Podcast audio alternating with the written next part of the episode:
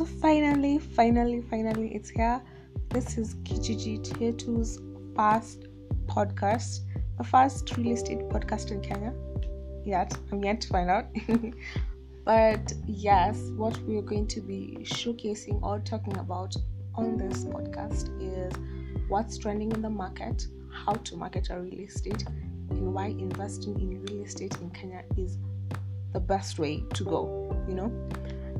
And just to kick it off, we thought we'd start with the topic of what is your take on people paying to view houses?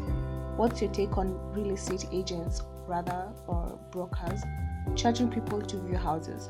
Given the fact that Kenya's economy is really tight and housing is very, very expensive, would you be willing to pay to view a house and vice versa?